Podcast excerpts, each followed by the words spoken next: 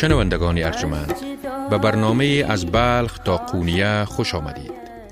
من پرتوی نادری یک بار دیگر با ارائه این برنامه در خدمت شما قرار دارم. در پیوند به ابعاد گوناگون شخصیت عرفانی مولانا شمس الدین تبریزی پژوهشگران سخنان فراوانی گفتند. و اما در این میانه سخنان شمس را که در کتاب مقالات او گرد آمده است یکی از با اعتبارترین منبع در پیوند به شناخت شخصیت پیچیده عرفانی او دانستند. در این برنامه کتاب مقالات شمس را برگردانی می کنیم و سخنانش را چنان آینه در برابر شخصیت او می گذاریم و بدین گونه آینه می سازیم از سخنان شمس در برابر شخصیت شمس.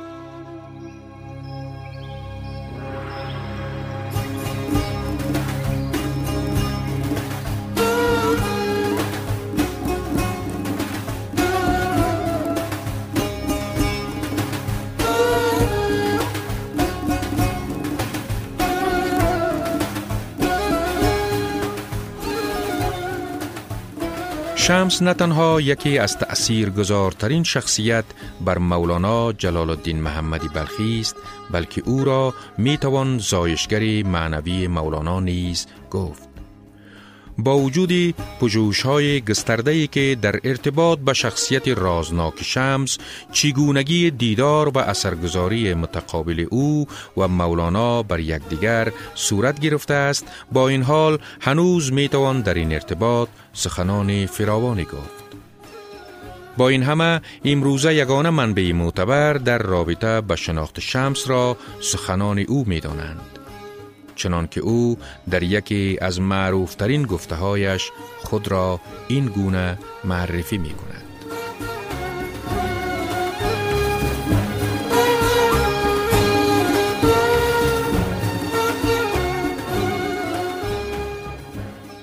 آن خطات سه گونه خط نوشتی یکی او خواندی لا غیر او یکی را هم او خواندی هم غیر او یکی نه او خواندی نه غیر او. آن خط سوم منم.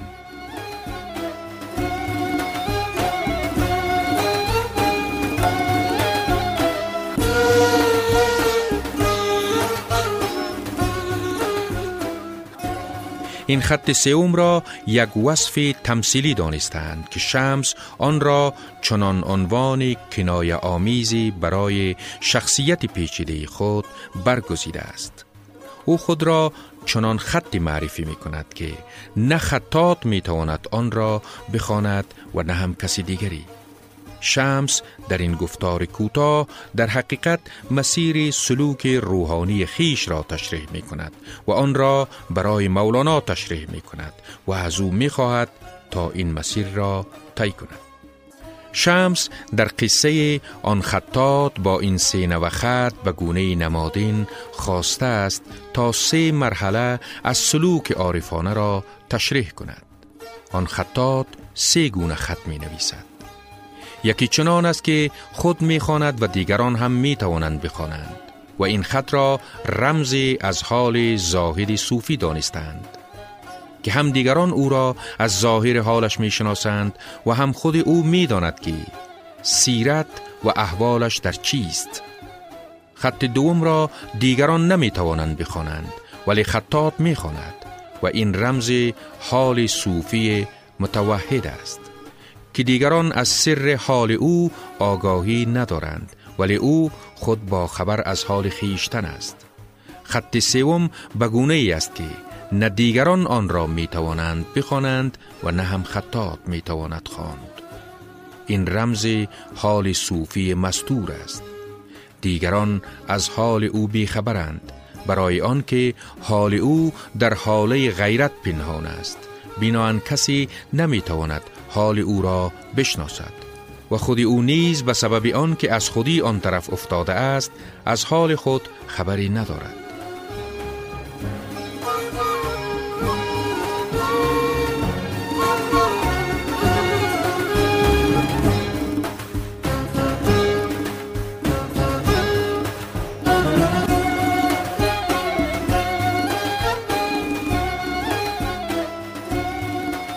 آنگونه که گفته آمدیم شمس در قصه آن خطات می خواهد مولانا را در یک چنین مسیر عارفانه در جستجوی آن عشق برتر راهنمایی کند شیوه تربیت عارفانه شمس با برهان الدین ترمیزی این تفاوت را دارد که برهان الدین آرزو داشت تا شخصیت مولانا را در دو بود زیرین پرورش دهد.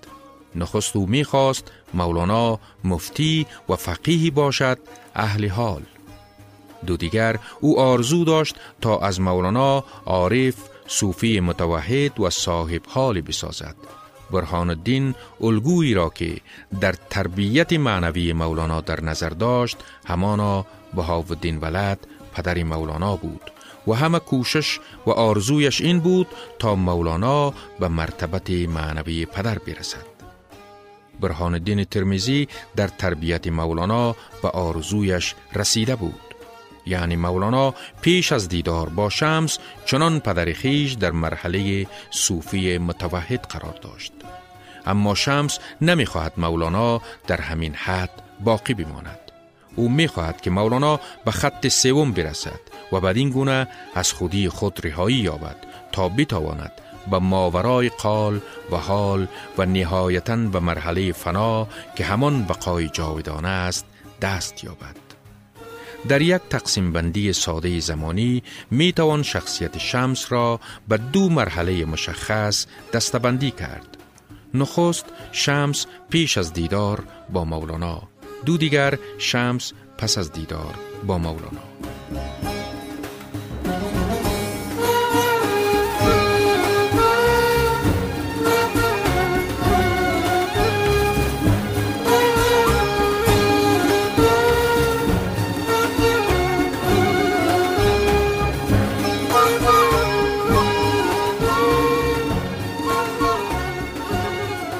در ارتباط به چگونگی زندگی شمس پیش از آن که با مولانا دیدار کند اطلاعات گسترده در دست نیست. در این ارتباط یگان منبع با اعتباری که می‌تواند سیمای پرشکوه شمس را از ورای آن همه افسانه ها و روایات گوناگون برای ما بنمایاند همانا مقالات خود اوست. شمس در کتاب مقالات به گوشه های زندگی خود در دوران کودکی، نوجوانی و سالهایی که در جستجوی حقیقت در شهرها و خانقاها سرگردان بوده و به دیدار و صحبت مشایخ روزگار می رسیده است اشاره های روشنی دارد که با استفاده از آن می توان به سیمانگاری شمس پرداخت. در تاریخ تصوف و عرفان اسلامی و ادبیات عرفانی فارسی دری زندگی شمس بیشتر از زندگی هر عارف و متصوف دیگری در حاله از افسانه ها، روایات، قصه ها و دیدگاه های ناهمگون و متضاد پیچیده شده است. افسانه پردازی در ارتباط به شخصیت بزرگ عرفانی شمس گاهی به پیمانه است که کسانی هم پنداشتند که او شخصیتی بوده ساخته و پرداخته ذهن شاعرانه مولانا و واقعیت تاریخی نداشته است. این یکی از آن انگاره های نادرستی است که در ارتباط به شخصیت رازناک شمس ساخته شده است. بدون تردید شمس به مانند هر شخصیت تاریخی دیگری از پدر و مادری به دنیا آمده. مدت زمان زیسته و در راه رسیدن به عشق خیش به سفرهای دراز پرداخته و در قونیه با مولانا دیدار کرده و آن سجادنشین با وقار و مدرس بزرگ قونیه را به ترانگویی برانگیخته است.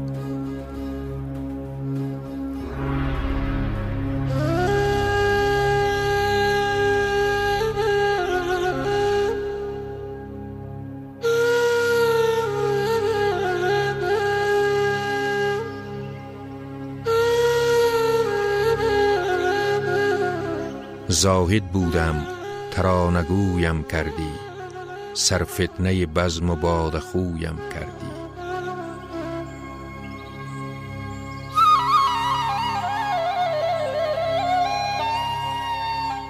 سجادنشین با وقاری بودم بازیچه کودکان کویم کردی.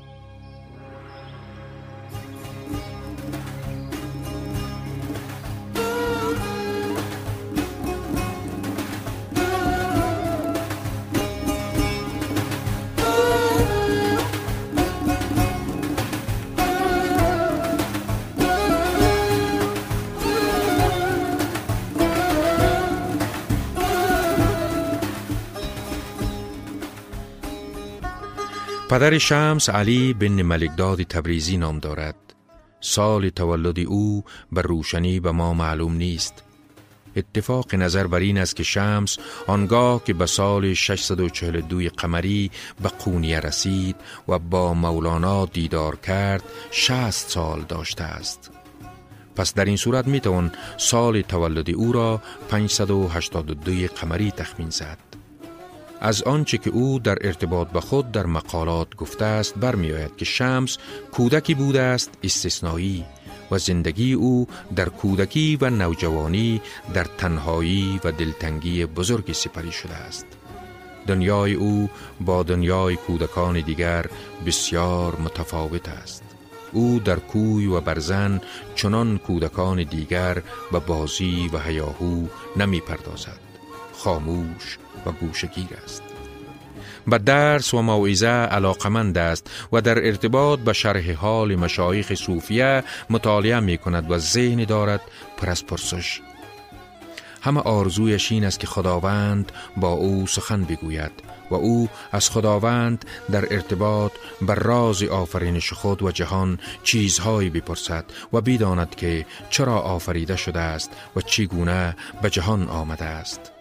در آغاز او می پندارد که کودکان دیگر نیز چون او می اندیشند و چنین پرسشهایی در ذهن دارند و دنیای آنها با دنیای او همگون است ولی بزودی در می آبد که چنین نیست و او با این همه عالم روحانی که دارد یک کودک استثنایی است. شمس حتی در میابد که پدر نیز با دنیای او فاصله دارد چون این است که از همان دوران کودکی نوی حس خیشتن برتر بینی در شمس پدید می آید و از او کودکی می سازد خودبین و خداگاه. شمس در ارتباط به دلتنگی های دوران کودکی خود باری چنین گفته است. مرا گفتند به خردکی چرا دلتنگی؟ مگر جامعت می باید با سیم گفتمی ای کاش این جامه که نیز دارم بیستندی. گوشگیری و زندگی پر ریاضت شمس در کودکی موجب شگفتی خانواده شده است. تا جایی که پدر به حیرت در کار او می بیند و می پرسد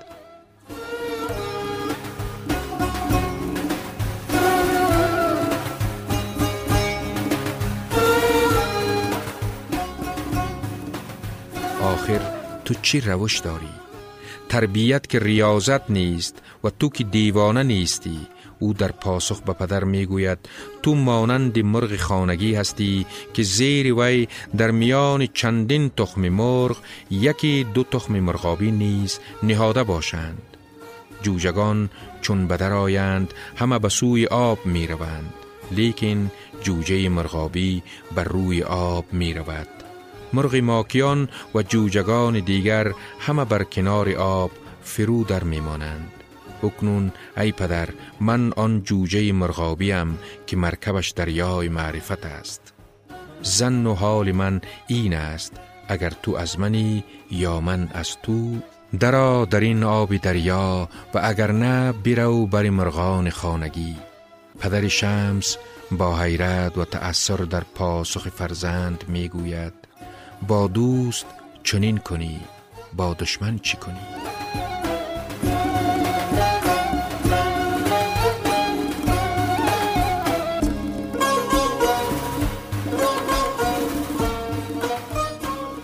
شنوندگان عزیز این برنامه را در همین جا به پایان می‌بریم. تا برنامه دیگر که باز هم بر بنیاد سخنان شمس به کالبد شگافی شخصیت عرفانی او می پردازیم شما را به خداوند بزرگ می سپاریم. منتظر دیدگاه های شما هستیم. شماره های تماس ما را به یاد داشته باشید. 0700 29 74 70 070 81 98 565 آن خطات سگونه خط نوشتی. یکی او خواندی لاغی یکی را همو خواندی هم غیر. یکی نه او خواندی نه غیر او. آن خط سوم منم. آن خط سوم منم.